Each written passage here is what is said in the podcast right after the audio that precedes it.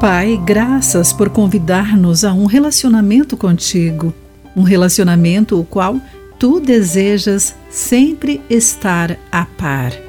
Olá, querido amigo, bem-vindo à nossa mensagem Pão Diário do Dia.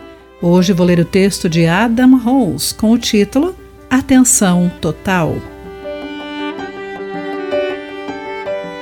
Hoje a tecnologia parece exigir a nossa constante atenção. A internet nos dá a incrível capacidade de acessar o conhecimento da humanidade na palma da mão.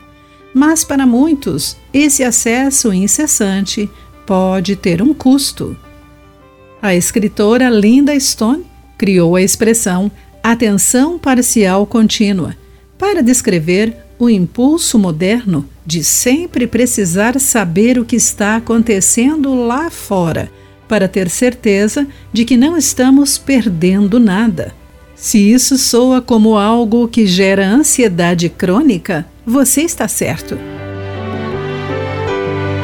Embora o apóstolo Paulo tenha lutado com muitos motivos para a ansiedade, ele sabia que nossa alma está preparada para encontrar a paz em Deus por isso que em uma carta para os novos cristãos que sofreram perseguição em 1 Tessalonicenses 2,14, Paulo concluiu os exortando: Estejam sempre alegres, nunca deixem de orar, sejam gratos em todas as circunstâncias.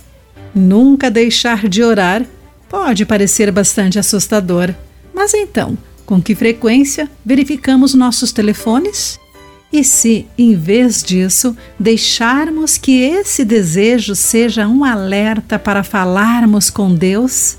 E se aprendêssemos a trocar a necessidade de estar sempre por dentro por um descanso contínuo e em oração na presença de Deus? Pela confiança no Espírito Santo, podemos aprender a dar ao nosso Pai Celestial nossa atenção total e contínua.